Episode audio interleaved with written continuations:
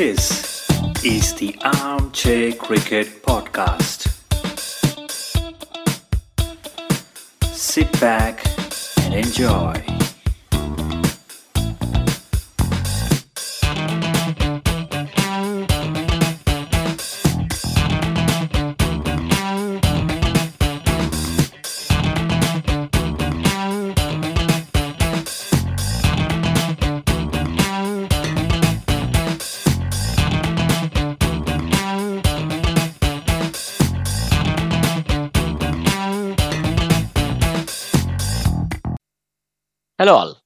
Welcome to another episode of Armchair Cricket Podcast, a podcast focusing on Test cricket by armchair critics of the game.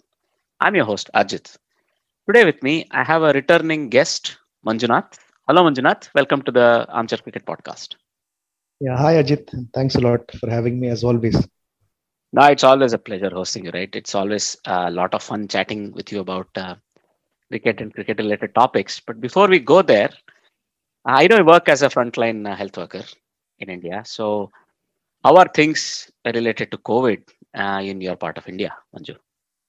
Yeah, so the April 4th, uh, we started with the second wave uh, with uh, reports coming in from Delhi and the uh, northern part of the country where a lot of deaths uh, were reported and a lot of infections. And then the south just caught up recently in the month of May. But right now, the positivity rate is just coming down. So I think we should, we are heading for a, sort of plateau in the number of cases, new cases. So I'm just hopeful that uh, the number will reduce further. So I'm optimistic uh, to say this, put it lightly. Good to hear. our day to day cases? I mean, do you see it's uh, dipping sufficiently or you still see a lot of pain and suffering? Uh, yes, the pain and suffering which we see is the quantum is less because there are more survivors, and uh, we see more of sequelae like complications uh, which are there, like fungal infections, and also uh, there were a few uh, people who had to undergo amputations for their limbs. So there are a few uh, complications compared to the wake of the seriousness. It is less, but uh, definitely th- there is a quantum of disease load in the society even for those who haven't succumbed to the virus. So that is one of the important parts. I understand where you're coming from. I, you know, we really hope these other things which usually wait until, as you say, you know, once the water has receded, come the diseases. They say. So Yes. I'm really hoping it's not like that, and uh, it's it's it's a small wave rather than a big wave of these side diseases or these, you know, other uh, other things that come after the big one. And anyway, they're they're also predicting a possible third wave. So Yes. I'm uh, I'm really hoping, you know, the third at least the second wave is supposed to be the most devastating. So the third wave is supposed to be much milder as far as predictions go. So we are really hoping that's how it uh, pans out in in uh, your part of India. Cannot stress enough on the importance of vaccination. So Yeah. even some of our listeners, those who are able to get uh, your vaccines, please go and get them. That is only sincere advice from side. A good point. So I can tell you, I have got the dates for my own vaccination. Okay, that's great. So I'm really hoping to also be able to get vaccinated as soon as possible, and you know, looking forward to other things as close to coming back to normal. It's it's sort of unrealistic yet, but uh, you know, maybe travel outside of uh, my city or my country. I don't know uh, what what we can do. Let's see. But uh, all right, uh, good to know things are on the mend, and at least the so-called second wave is on the wane, rather than it's still pulling uh, very high numbers. But as I said, uh, you know, wishing you uh, with your everyday work uh, all the best from uh, you know me, my co-host, and everyone here that we know, because I think you are one of the few frontline workers that I know personally, and you probably see a lot of uh, yeah, a lot of pain and suffering due to this uh, disease in the last one one and a half years. Thank you. So now on to slightly lighter matters. Well, cricket. Yeah. So I think first let's begin with the uh, wonderful uh, test that just ended yesterday. So it was the England and New Zealand uh, test, the first test held at Lords, the first test of summer. You know, it's sort of tests in England is sort of the hallmark of summer for us. Summer has begun, so to say, right? Yes. Well, I mean, a good test match. Uh, unfortunately, a whole day was lost, and I think it robbed us of a potential result. Otherwise, I think the test match was set beautiful, set up beautifully, Manjunath. Yeah, definitely. And after watching the Brisbane game, most of the Indian fans were wondering as to why certain tactics were adopted in the final stages. But ultimately, you know, playing for safety is also one of the very old uh, strategies of the test test format. So I think we should also appreciate that. Uh, like England didn't lose it, so that was uh, to say fair to say that. Correct. I mean, it was a very sporting declaration, right, from Kane Yes, Williamson yes. to make even a potential fourth innings happen. They could have just batted out the whole day if they wanted, or three fourths of the whole day, whatever, right? I mean, some Yes, tests, some teams do if it's the first match of a five-match series or something. Some teams tend to make it as a statement so that it can you can grind the opposition down for the upcoming tests. Usually, the fourth, fifth tests Correct. are always decisive, something like this, right?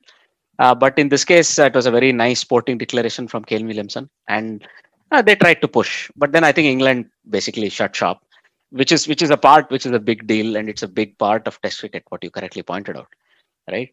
And Correct. frankly, come on, comparing it to, I think this comparisons to Gabba will always come. Yeah, yeah, yeah. Eh, But frankly, it was wasn't it once in a lifetime for many of us probably that sort of a chase, or once in a generation at least. definitely so like all those who have been happy to watch the chase should just uh, like they should be sh- they should be aware that you know the other situations are different so they cannot extrapolate everything to the rishabh pant or that kind of effort so it's very less likely to happen again i may still be wrong but still There are always one of those chases. I think there was a West Indies versus England test in '84, if I'm not wrong, where Gordon Greenidge Yeah. was limping and he hit 200 on the last day, and they West Indies won. In when in those days 314, 315, or even 320 in a 70 over game was almost unbelievable. But they chased it down in Yeah. 70, 75 overs.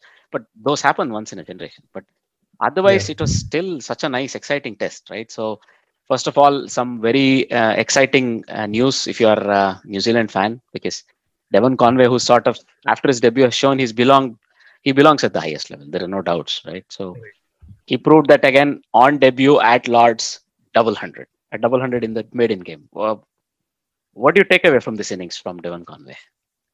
yeah mainly it shows that uh, he has a technical adaptation for test cricket so there was not too much of any trigger movement or any shuffle and he doesn't use any of these fancy uh, like quirks and technique which so many people keep on discussing. So i think it's all falling well in place for him. And overall i really enjoyed his uh, some of his cover drives were really good to watch. And uh, it reminds us of another debutant in 96 so uh, it's very difficult to compare them Mm. because he has a good onside game also conway. But uh, definitely it is good like to see another left-hander make his debut and do well so that's a good uh, good sign Well, hang on to that point because uh, today's uh, trivia question will be based on that. Something like that, Okay. right? Maybe multiple left-handers who got their debut hundreds at Right. Or in England, right? So Right. we'll, we'll we'll get to that. But well, when you look at the rest of the innings, at some point in time, in New Zealand were in a bit of trouble when they lost Yeah. Ross Taylor for 114. right It could have been that you know they could have maybe been bundled out for 200 or 220. But again, in comes Henry Nicholls. You know, he's such an underrated player as far as New Zealand are concerned, but also anywhere else. And you know, if you look at who has consistently averaged above 50 in the last four years, right? You have all, all the obvious suspects. You have Virat Kohli, you have Kane Williamson, and you have Steven Smith. And guess who the fourth name in that list is? It is this guy, Henry Nicholls. I mean, he doesn't have a very flattering average, like it doesn't top 50 yet, because I think in the first couple of his tests, he didn't have such a high average. Hmm. But in the last four years, he's averaged above 50, right? Hmm. With about 600s. This is what I read. So, a very unsung character, very much in the mold of a New Zealand cricketer. He makes 61, and along with uh, Conway, make sure you know New Zealand are not bundled out.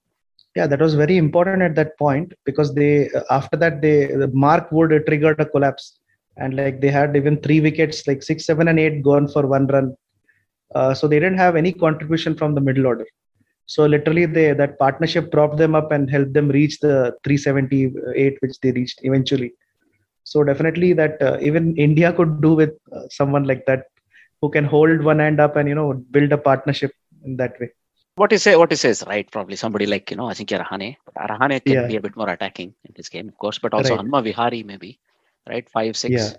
Somebody who bats Correct. at five six uh, can act as a fulcrum around which the entire. Uh, we have a slightly more active tail, I would like to think, with Pant. Some at least you you Hmm. might have Ashwin, you might have some spinners who can bat, right? And right that would be a good pivot to bat around. But you're absolutely right here. From 288 for three, indeed, Yeah. uh, New Zealand were then looking at a 500 at that stage. But then lower middle and tail got blown away, except for Neil Wagner, who Yeah. he was batting at 11, but unfortunately in this 11 he would bat at uh, number 11. In most 11s he would be probably batting at 8 or 9. But he comes out and he whacks 25 and you know Hmm. makes sure he takes Devon Conway to his maiden double hundred. So well played to Neil Wagner as well because Right. unlike normal, he didn't have a very good test with the ball. So this was his most telling contribution, right? This innings with the Right. bat. Anderson is, as always, he took a two for. Broad seems to be still warming up for the summer, right?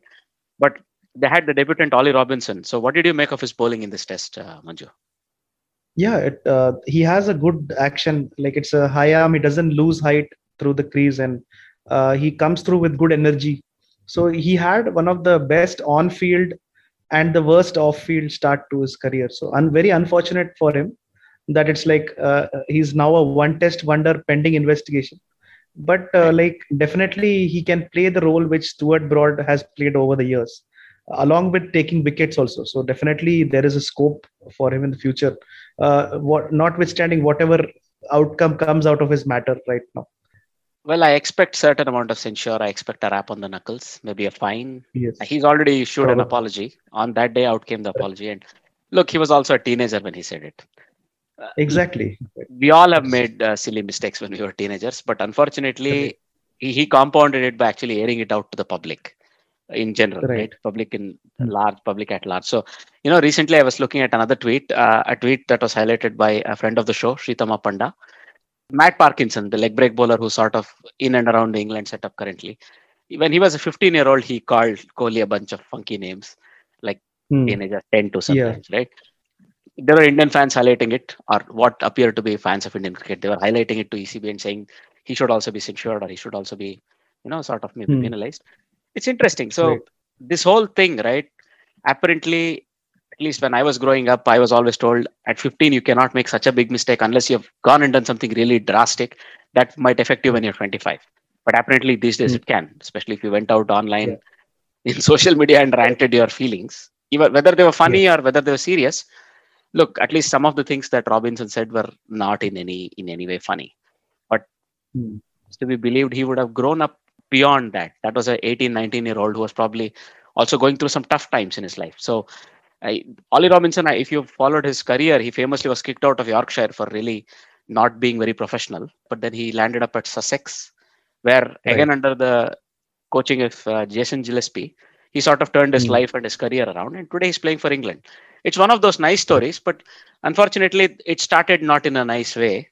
But if you were to focus on his on-field exploits, I think you may have a good point. I, I see he has this he has this never say die attitude, be it with the ball or with the bat. Right? That also. He's, he's not he's not very uh, he's not very fast, but yeah, you, you could say he could be setting himself up for a potential role of a Stuart Broad. Well, I mean, I Hmm. was really hoping somebody like Chris Woakes would mature and then take Yeah. the role of a Anderson. But it Yeah. could be that these two, you know, Woakes, Robinson, you used to we would still have somebody like Mark Wood and Ollie Stone. And of course, let's not forget Yeah. that guy, Archer, right? He's not here in this level. Yeah. So Right. these are all these are all very nice prospects. And you have Overton twins, right? And Hmm. you have uh, the Curran brothers. You have a lot of other good fast bowlers, right? Who are also lurking in the background. So I think England they're very they're very blessed when it comes to this fast fast bowling riches. So Yeah. well, one thing I wanted to ask, given that a day was lost, probably the result would never materialize. But did you think England got their balance right when they did not select any spinner for this test? Yeah, that is a very interesting point. Uh, the problem is that many times, uh, like they are playing in their home conditions. So, uh, like although there are a few counties, like if you see there is uh, Taunton, a few grounds where they get very dry and they are good. The spinner comes into the game. So probably they could have analyzed the conditions better because definitely there was some turn on offer. So like when they were stuck and not getting wickets, definitely a spinner would have been a good option. I don't know what would be the confidence level of Bess, but maybe Jack Leach fitness permitting, he could have been there in the fold in place of maybe another all-rounder or another seamer. So that is something they have to see, like how to utilize their spinners more efficiently. Like even if it's home conditions, he need not be biased in selection. So that is one thing. It could have been a factor. I think given how Joe Root bowled himself in the winter tour, exactly. Exactly. I think he may have backed yes. himself, and he did bowl um, 10, 10, Right. 10 overs or so, or 12 overs in the first innings, right? Maybe that was a missed opportunity, but it, it wasn't going to cost them anything because the test did not Mm. have enough time to have a result. But when it came to England innings as well, they had again a similar sort of a story. One left-handed dogged opener holding one end up. Yeah. But they had, I think, a slightly better balance. Joe Root 42, Ollie Pope. Look, I'm I'm really I'm really worried about this guy. Again, he's come back into the setup, but I would like to see him score some big runs Uh, because there are plenty of people waiting in the wings as far as middle order batting is concerned, right? For England, you don't have Yeah. Bairstow, Buttler, uh, who are both rested. You don't have Stokes. I mean, Right. if Stokes were there, Oliver Robinson wouldn't have played, even if you wanted to play a spinner. And of course, Hmm. Bracey wouldn't have made his debut. Bracey had, I think, a decent debut. Not not not much to write home about either with the bat or not much to say behind the stumps. But a decent debut. But then Ollie Robinson, I think his innings was very crucial because again, Eng- England could have been in lots of trouble at you know six for 140 if they were I don't know seven for 155 or 160. They could have been again bundled out for under 200 or even just 200 because that 75 run cushion, whether even with the time loss, would have been a big deal, right? So then, Right. if New Zealand had started, I don't know, 175 ahead instead of 100 ahead, uh, the whole complexion of this game could have been changed, right? They could have as well Right. declared very well overnight uh, with a very few addition gone, played a T20 and declared. That would have probably given a full full uh, result chance. But well done to Rory Burns. I think he was also proving a point. It was just his third hundred, and he he he wanted one. I think because uh, it's it's the first test of a long long period. Let's say not only the summer but also for Ashes, the Ashes that's coming up in winter for England. I think they'd be looking forward to you know sort of firming up their team because it's always around the Ashes, isn't it, for England? Yeah.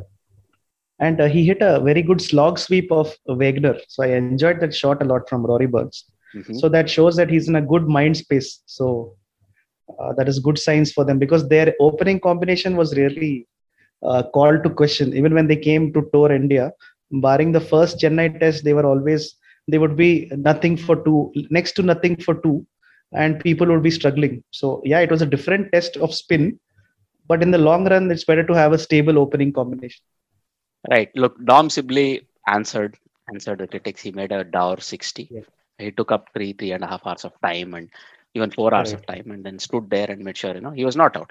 So that that's well done to him. Joe Root a bunch of 40s, good warm up. Ollie Pope another 20, right, in the last Hmm. innings. But I mean, I think we should we should not skip the contribution of uh, Tim Southee here. Bowling in Right. very uh, very uh, you know friendly conditions. Nonetheless, he took a six for once again ended up on the Lord's you know, honors board. Honors. Kyle Jamieson, who took the new ball ahead of uh, Trent Boult, who was not playing, right? He took a three for. Neil Wagner was a bit a bit costly. It's very uh, let's say um, uncharacteristic for a guy who's always you know such a workhorse. Colin de Grandhomme, Hmm. very parsimonious in both the innings, pretty much. Mitchell Santner, when you look at it that way, right? If Kane Williamson or somebody could twirl a few overs, they could have filled in that role. They could have had another full Correct. bowler probably or another full batsman there. But well, Mitchell Santner did, his- did his bit, I would say, Santner. So that was okay. But all in all, a very enthralling test. It sets up now uh, one off series, right? Whoever takes that test will probably win the series because you can't see Mhm. two draws unless it's very severely weather affected. Do you think in England? Yeah, definitely. In England is a place where fans like also they expect results, and rightly so because of the weather. The game can move very fast. Teams collapse in a session or under one and a half sessions, or they can be like a long partnership, like how Headingley 2002 in pitch dark Dada and all they cashed in when Sanjay Bangar had done the hard work in the morning. So things can turn around very quickly. So it is an exciting uh, next test actually. Absolutely. Look, um, one other thing that was of interest for me is uh, both the captains felt the scoring was a bit slow compared to previous seasons on this game. Right. Therefore, maybe it cost them a result option. But I thought it was a very keenly contested test.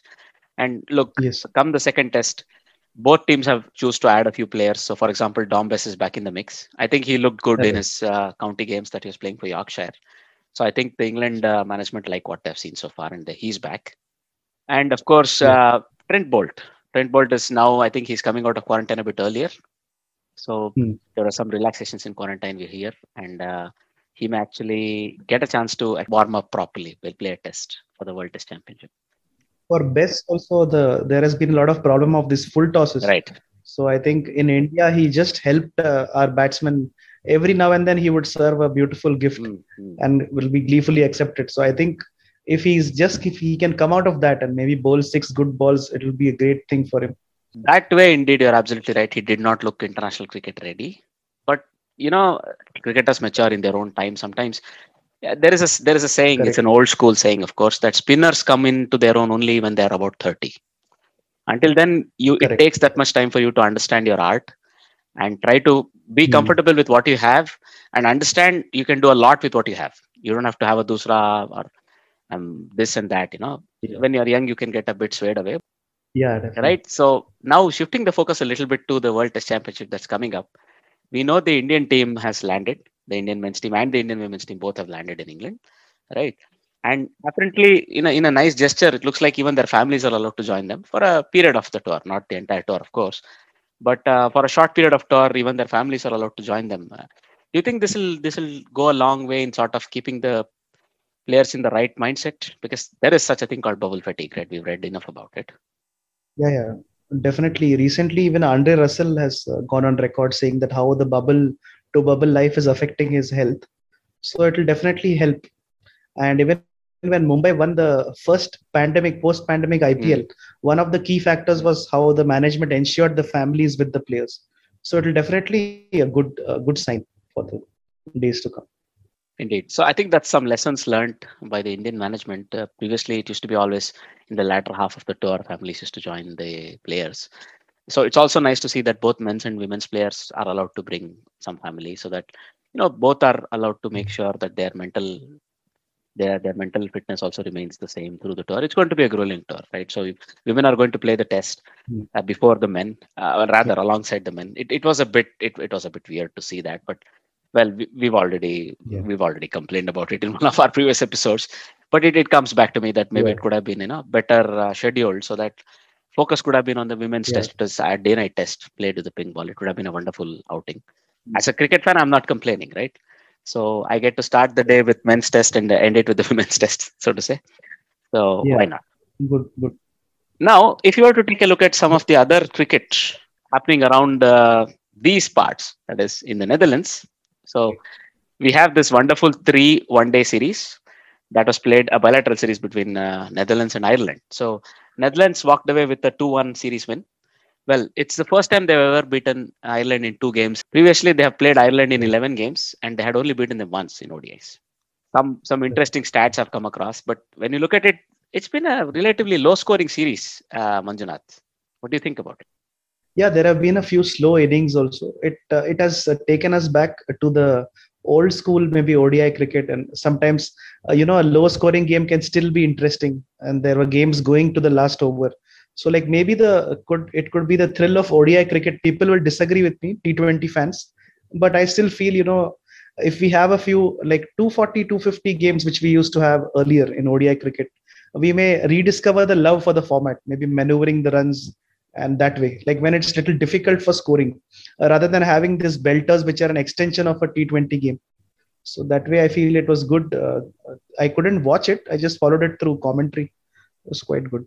I mean, I think you hit the nail on the head. The other thing is, look, every every venue has its own sort of average score, and I was recently looking at uh, Dhaka, Shere Bangla. I was quite quite surprised that the average is 240 there. Even in modern cricket, that's Yeah, that's yeah. quite low. But you know, in this ground uh, and Kampong at Utrecht, maybe the average score is 200 because the batsmen seem to struggle. There Right. was there seemed to be even bounce. I was looking at some of the games in patches, but the batsmen always seem to struggle. I don't know if it's something to do with the quality of the bowling or just batsmen not having the touch because they're coming back into competitive cricket after a while, or just that the conditions are a bit tough. For me, it was somewhat a combination of all three because bowling from both sides dominated, no doubt. When you look at the scores, that then mm, 200 was never topped in the entire three game series, and it was almost always a chasing game, right? In the first game, Ireland were very unlucky to lose by one run because I think in the end they bottled it because up until about five overs to go, they were more or less in control because you know, Netherlands really huffed and puffed their way to 195. That too, thanks to almost a runner ball 49 by Tim van der Gugten. in the first ODI because there were only a Hmm. bunch of 20s before that. There's nothing really in the Dutch scorecard. Well, Right. Craig Young, three wickets, Simi Singh, one wicket, but very restrictive, and then Josh Little, three wickets, right? So Josh Little was, uh, for me, Ireland's Josh Little has been quite a revelation. He bowls fast when he wants to, and he brings the left arm variety, and he brings a bit of threat to the batsman. So this is very nice to see, right? And they have a bunch of steady seamers as well, Craig Young, Barry McCarthy. So all in all, they made use of the conditions and the good bounce that was available. 195. I mean, there is no way you can say how well the match is going to go, right? Both teams might face the same sort of situation. Right. Exactly same thing happened. So Paul Stirling batting right at the top held the innings together until he came across Simi Singh, who was batting at number seven. And these both were the people that sort of, you know, built the innings back up because at some point in time it, it looked even tough whether there's going to be a game because 5 for 69 it could have been 130 all out or 120 all out but paul stirling decided to wait out. He knew he has the big shots. I think he got out at a very unfortunate time. You know 6 for 135 uh, around the 37th over. Otherwise he would have taken ireland home comfortably with two or three overs to spare. This is my feeling. Simi singh is good. He has all the defensive strokes but he couldn't lift the run rate when required because in the last two or three hours, there was a bit of panic running from Ireland. As a result, they couldn't make it. Simi Singh was run out in the first ball of the last over. That could have been pivotal. But I think hmm. all in all, they would probably blame themselves because Dutch bowling was pretty steady as well. All the wickets were shared. Captain Pieter Seelaar bowled the crucial 47th over. As a spinner, left arm spinner, I mean, he could have gotten it for one or Yeah. two sixes, and that would have been very dangerous in that situation, right? Because there, it was only run a ball. But he took a couple of wickets and like hardly gave away any runs in that over. I saw that that phase, the last four hours of Ireland innings. I saw it live. That was a very thrilling game, the first one. And the next two have been a bit one-sided, right? So Ireland were going to come back, you know it. So whoever batted first are finding it very tough. So batting first, Netherlands made only 157, and in almost 50 overs, 49.2 overs. So it's it's becoming apparently tougher to score because again, just a bunch of 20s and then Max O'Dowd who made 36, right? He was bowled of a beauty. So that ball I got to catch because Hmm. the ball was pitching on middle, hitting off like a fast leg break or something. Off little, Hmm. not a lot to do. Right. Again, Craig Young four and Josh Little four wickets. And chasing that, well, Ireland were not going to give it away anymore. William Porterfield not did not have a good good season or a good good series, but Paul Stirling again 52, Andy Balbirnie the skipper 63, and Harry Tector 30. They finished it off without any any fuss. That set up the decider beautifully, and then in the decider, very interestingly, Ireland won the toss, but they chose to bat in the last game. That that, that, that was pretty interesting. They were probably backing their batsmen from who were doing good in the previous game, right? And they had they included Kevin O'Brien right at the top of the order. Unfortunately, it was not meant to be. Right. In this case, Klaassen, Fred Mhm. Klaassen, again, he's a left arm pacer. He's not as fast as Josh Little or somebody, but he bowls beautiful swing. He took out both Kevin O'Brien and Paul Stirling in the first four overs or so. After that, it was always going to be tough because these two were the big hitters in the 11. Balbirnie 13, Right. Tector and George Dockrell, who's come back now as a batsman, middle order Yeah. batsman, he made 40. But they took Yeah. a lot of balls over it. Simi Singh 21 not out in the end. But again, nearly into the 50th over, Ireland could only make 163. So in this case, the Dutch hmm. seamers bowled very well. Tim van der Gugten and Frederick Klaassen. Vivian Kingma had only one wicket to show for it, but he was good. Logan van Beek, three wickets, right? And then when it came to Dutch innings, Steven Myburgh played a wonderful innings. He played the role of pretty much Paul Stirling's first uh, ODI, you know, sort of where he won the game though, because they were chasing that much less, 30, 40 runs less. Because the Dutch also scored it in the 46th over. Pretty much at the end of 46 overs, they scored it because they also struggled, except for Steven Myburgh 74 and Max O'Dowd, who made another 36, very crucial 36. The first pair put on 66 for the first wicket.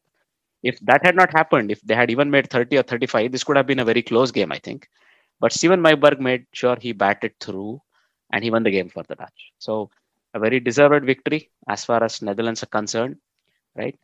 And uh, they also had a lot of homegrown talent that has come through the you know the junior levels. So that was nice to see if you're a Dutch cricket fan. Bas de Leede, Musa Ahmed, right? There are plenty of names here that you know you could expect will serve Dutch cricket for a decade or more to come. So all in all, if you're a Dutch cricket fan or fan of cricket just below the highest tier, this was a wonderful series. It's a, it's a good way to uh, tell the organizers something. Do you think, Manju? Yeah, the associate uh, teams. I think they should drop the term associate uh, for like for them and maybe call it something better. Uh, Afghanistan is something people know because of the T20 leagues and their players grown names, but definitely there exists a lot of talent. Uh, even Zimbabwe is making a result, uh, so definitely they should promote it further. Absolutely. So I hope we get to see more at least Yes. ODI series or limited over games between uh, some of these other nations who are you know right at the cusp of the top 10 and uh, they have a point to prove well ireland would want to play a lot of tests as well so i mean this brings back the same story where maybe icc can explore a multi-tier league both in odis i mean odi is probably not anymore but at least when it comes to tests they should explore a multi-tier league. Allow these other teams to play among themselves but grow grow into strong teams very quickly.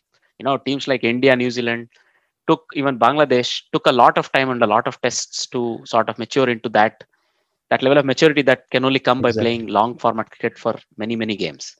So if if icc wants to sort of make it a bit fast make this learning loop a bit shorter they could probably club a bunch of these teams start a second tier test league and ensure you know there are probably two players two teams that are promoted every world test championship cycle right out of some six or eight you could Mhm. already see zimbabwe afghanistan ireland right and then uh, you could see namibia maybe kenya if i don't know where Yeah, the cricket Papua is New Guinea is stages but papua new guinea Hmm. right Yes. i can already count Yeah. Nepal. right Yeah. Nepal maybe nepal as well so we can ourselves count enough teams here who would probably be very very interested but then the problem is uh, there has to be a major injection of cash because Right. i don't think test cricket is still a commodity that these countries can sell among themselves even if they were to host each other so icc would have to bring in some money and maybe not a lot of revenues would be generated from tv rights and other things which all these big teams count on right Hmm. you know speaking of tv rights uh, the Indian limited overs tour of Sri Lanka has more or less been Yeah. confirmed with uh, you know a second string India squad that's going to go to Sri Lanka between 13th and 25th. So you know this announcement Okay. came from the official broadcaster Sony. Well, BCCI had sort sort of already announced the dates, Hmm. but the broadcaster is actually drumming up interest. Right? This is how powerful having a Right. team, even if your second string team can come play, it's that's the amount of audience you would bring with you, right? This this this channel can take care of all the fanfare that is supposed to be there because they can make up or they can uh, come up with these rivalries that are already present, right? So, for example, they're saying Shikhar Dhawan or Pandya could be one of the people leading the side, or Shreyas Iyer, who's been earmarked for greater things even at a higher level, could be one of the leaders. Then they're saying, of course, uh, Rahul Dravid might take over as the coach, who's usually sort of the de facto coach of India A and other teams. So he would probably take over as a coach for this tour, right? While Ravi Shastri uh, is with the main team in England. So, you know, I, I I come across a bit of jealousy in some of our uh, neighboring cricket teams at times when they talk about Indian cricket team. And um, there was recently one of their one of their ex captains slash selectors who said India has as many as 50 players Hmm. ready to play inter- international cricket at the drop of a hat. And uh, there were many people who came up with, "Oh, 50 is too much. I think uh, you're being uh, unnecessarily, uh, you know, praising the Indian team because you're unnecessarily praising them." Look, 50 people. So, and then that specific guy who was sort of ended up countering his own Okay. argument because he counted up to 45 by himself. If you just look at the number of people that are currently on tour or will be on tour Hmm. come July 10th, right? That will be 45. So that's actually 45 people who are good enough to play international cricket. So it, it was a fun, fun, fun thing for as a fan to hear, right? So that's just a quick aside, but you know, the main main thing, if you were to look at it, is that uh, Sri Lanka's England tour, Hmm. right, is now looking in jeopardy because um, 38 Sri Lanka's players, these are all top uh, players in the island and in the men's cricket, and 38 players have refused to sign the new contract, at least the new touring contract. So what has happened is they are being they have been playing on touring contracts or you know like holding contracts because the um, contract system is up for a rehaul and they have invented a new way. But apparently the players are not happy because in a country like Sri Lanka where there are probably 38 to 40 elite cricketers who represent Sri Lanka in all formats. Now it looks like all 38 of them have refused to sign the contract. I don't know what this really means. We really hope it doesn't Yeah. devolve into something Right. that happened with uh, West Indies. Uh, but uh, like if their players association uh, is definitely strong then uh, they will have their way uh, like how david warner was at the forefront but I don't know, like Sri Lanka, uh, how it pans out, it will be interesting to see. So because it will have to be seen from the perspective of both the uh, both the sides, like from the board side and the players side. But definitely, like maybe if it if it translates to better facilities for them while on tour, while on quarantine, it should be a win-win situation for the players. Hmm. Well, I mean, it pretty much covers everybody who's played for Sri Lanka in the Right. previous couple of two to three years, I would dare say. It includes their uh, Mm. current test skipper, Dimuth Karunaratne, big names like Angelo Mathews, right? Newcomers like Dhananjaya De Silva, all the big bowlers, right?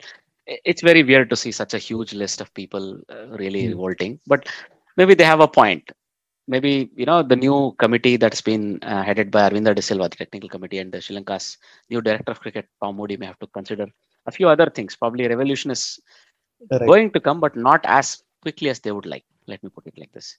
But revolution has to come, right? This because the contracts were very heavily Hmm. um, accountability based. Probably something that is irking many of the current and ex big names in and around the setup, right? So we'll see how this pans out. Unfortunately, we really hope it's just a storm in the teacup rather than anything bigger. Now, um, PSL is set to resume. So from 9th of June, we are expecting PSL will be resuming, and the final is slated for 24th of uh, this month, right? So it's a very short turnaround. But then after that, around 27th, already the Pakistani players would be leaving for England because they have a small limited overs leg as well. While uh, India and uh, New Zealand will be locking horns in the World Test Championship. Shortly after that, Pakistan will play a few limited overs games in England. So it remains to be seen whether you know it, it, it seems like a slightly tight schedule, but we really hope uh, ah, this comes to pass and it's something nice. That uh, Pakistan is always a very exciting team to watch when they're touring because they have a good, they almost they almost always carry a good battery of fast bowlers. So it remains to be seen how this goes. So, but uh, nonetheless, I would say congratulations to PCB if they're able to swing through and hold um, the remainder of PSL in UAE because look, Yeah. UAE is now due for a bumper year Correct. because uh, at least IPL, at least now we hear some rumors, right? So IPL will probably be held in this window between Yeah. September 15th and October 15th in UAE, right? It's, it's going to be a bit of a stretch because Right. it, it's still very warm in UAE in those months. So if you are having back-to-back games, it's going to be very tough for the first game that's being held much earlier in the day. But I think BCCI is trying to uh, minimize the number of back-to-back uh, games they're going to have in a day. They're going to try to probably reduce it Mm. from 10 to 4 or 5. They're trying to see, right? But then, you know, if the final, let's say, of IPL is on October 15th, there's not a lot of time Right. left to the World uh, Cup. And for now, we hear the World Cup might very well be held in UAE as well because that's the way ICC is leaning, right? The Indian board has not sort of given up because they're still looking to sort out a few things. There are some uh, there's some disgruntlement from ICC about the test, uh, sorry, the taxation and the tax benefits that they're supposed to get, and some other things. So ICC is trying to push BCCI to say yes quickly, but even in the meeting that happened recently, ICC could not get BCCI to say, okay, let's host the uh, World Cup in uh, UAE because I think I think BCCI is still trying to keep an eye out in India. But you think that's that's realistic, even even though we may say a third wave may have come and gone. You you are somebody who works in the medical profession. You probably have a better idea. Uh, no, Is that even uh, realistic the to consider? main more than the wave, it is the thing that you know, is it feasible to manage the logistics of a tournament in the middle of the wave? Uh, because many times, like if suppose it, I can tell you the live example of Wankhede Stadium or uh, Kotla, uh, like a lot of scores of personnel have to be diverted to manage just these places, because uh, like obviously if it is a closed door, it is one part of the problem. But even if it uh, like one side but if they are allowing limited crowds like suppose let us be optimistic. So still a lot of machinery state machinery will be diverted to the conduct of the games. So in that event then like uh, and with add to added to that the tax benefit problem which you raised. So definitely it may be a deterrent for them from holding it in india so let us hope that if things improve well enough like at least there'll be some refreshment for the fans like who are longing to maybe have a stadium experience uh, with a little bit precautions. So if it comes to that, I'll be very happy. Otherwise, even a closed door game will be okay. So uh, let us see how it comes. Yeah. Right. Let's absolutely, absolutely. I mean, this is this this is going to stay hard for another Yes. two to three weeks at least until these decisions are taken. I think, but let's see. Um, but uh, yeah, from what we read and what we really Mm. can see in the wind, ICC wants it in UAE, and probably that's how it's going to be. At least. COVID will be a sufficiently big enough reason that it's going to be moved to UAE. But then I think UAE will be under a bit of stress or not, depending on how you look at it, because they have been doing it. Uh, they did it with PSL. They will probably get to do it with IPL. They'll be really drummed, or they'll be really well drilled when it comes to Right. um, hosting a multi-team tournament when it comes to logistics and other things, right? So we really hope that's how it's going to go. Now, um, when we look at how you know the CSA awards night went about, I think there are two big winners here. So for men, it is Anrich Yeah. Nortje, and uh, for women, it's Shabnil Ismail. Shabnim Ismail, because I, Anrich Nortje has won a bunch of awards. So he was the Test Cricketer of the Year. He's um, the Players Player of the Year and Fans Player of the Year. So that's fantastic. Heinrich Nortje, I think, a big strides because Yes. if you remember last year, he was the best newcomer, right? From there to become the best player, that's that's a big step up. But it's not that big a deal apparently in South Mm. African cricket because 12 people have done it. That consecutive years they have been, um, you know, best newcomer to best player. That's fantastic to read. And in women's cricket, Shabnim Ismail has won the best uh, women's cricketer. Of course, um, Lizelle Lee has won the ODI cricketer, and uh, again, in this case, Shabnim Yes. Shabnim Ismail has also won the T20I cricketer. Right. So congratulations to them and the other winners. Uh, in the last news that we would like to discuss, uh, some more tumult in uh, Afghanistan cricket because Asghar Afghan has been sacked as the Afghanistan Test captain. So apparently, some of his decision making was not appreciated, or even the first Test loss to Zimbabwe, that in the recently concluded series that finished one all, right? Uh, that is that is put directly at his door at Asghar Khan's captaincy, and as a result, uh, well, in uh, 15 months is a long time to be a skipper of any team, frankly, and he's lost the captaincy currently. So Hashmatullah Shahidi, who scored a double hundred in the second test and sort of took Afghanistan to a comfortable victory there, right?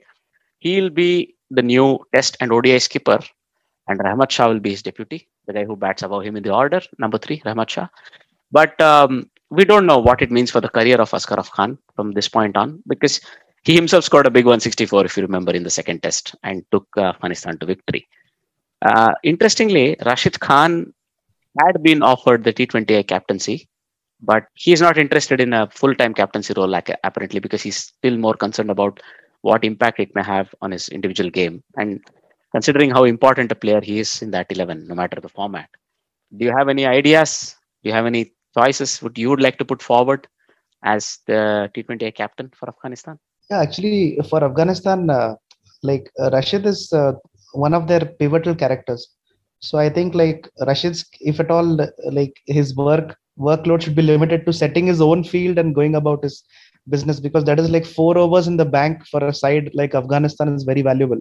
So definitely teams will try to play Rashid out and then take the attack to the others. Uh, very rarely you'll have someone who's reading Rashid well and then he puts him to the attack. So definitely it'll be a good idea like for him not to captain. And I don't know how many years the president has left in him. So like uh, if he can, you know, like a stopgap arrangement because he's there in every franchise around the world.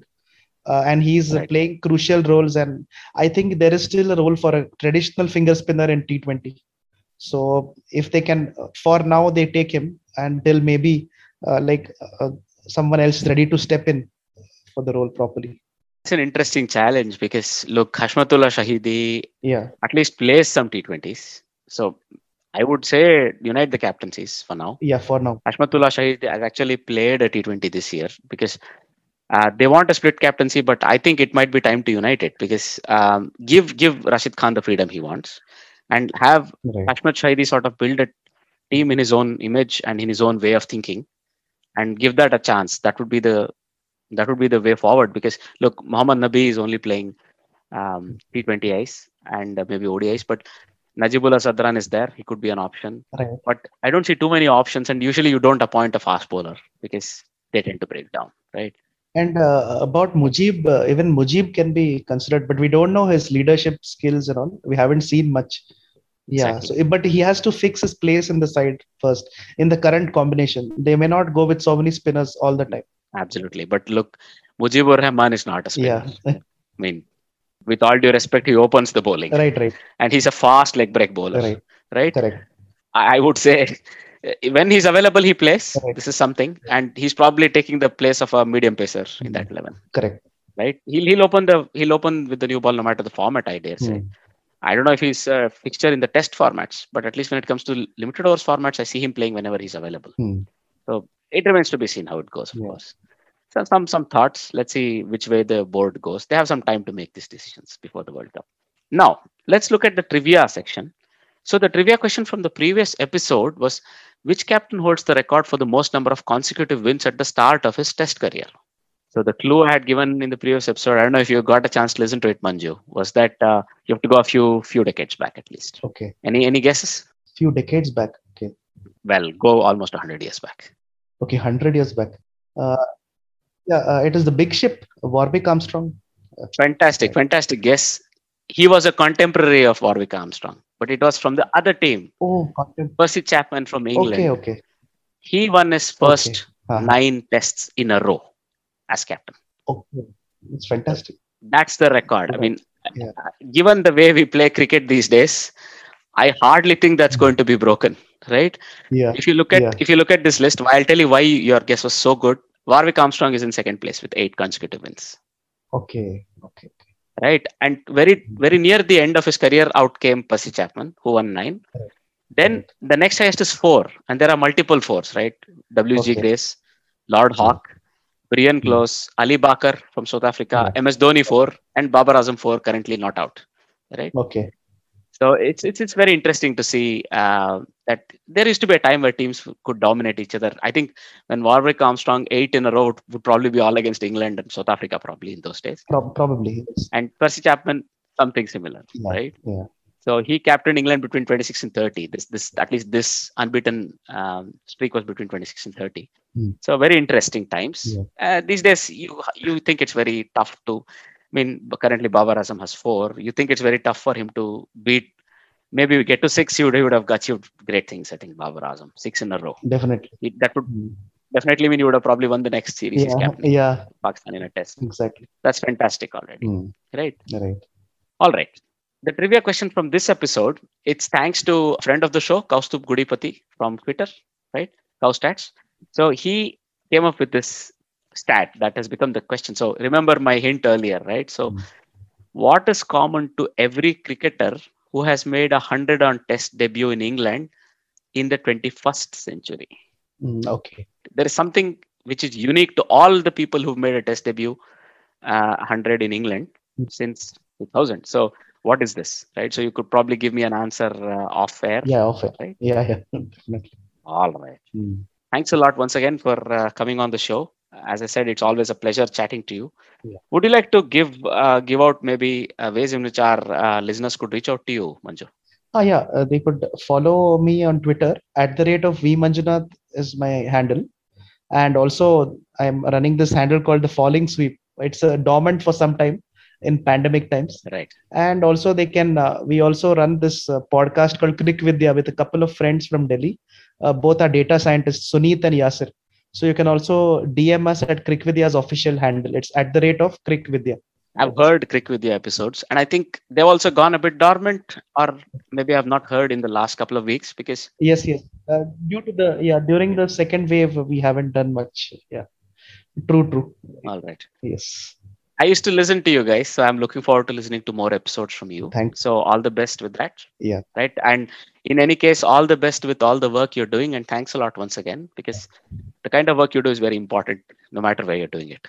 Thank you. And also, like recently, uh, with relation to your update, uh, please all our users, listeners, uh, tweet at the rate of verified for a blue tick for Armchair Cricket Podcast. Thank you. Oh, very kind of you. Thanks a lot. Oh yeah, Uh, let's see if we can get it. I think they get 10,000 of those requests an hour or so, Yeah. Twitter guys. yeah, Let's see when they'll get to us. yeah, All right. Thanks a lot, Manju. And uh, goodbye. yeah. Goodbye, Ajit.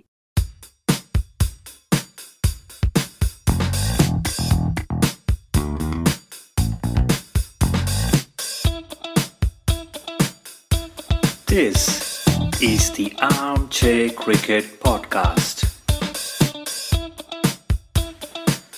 Sit back and enjoy.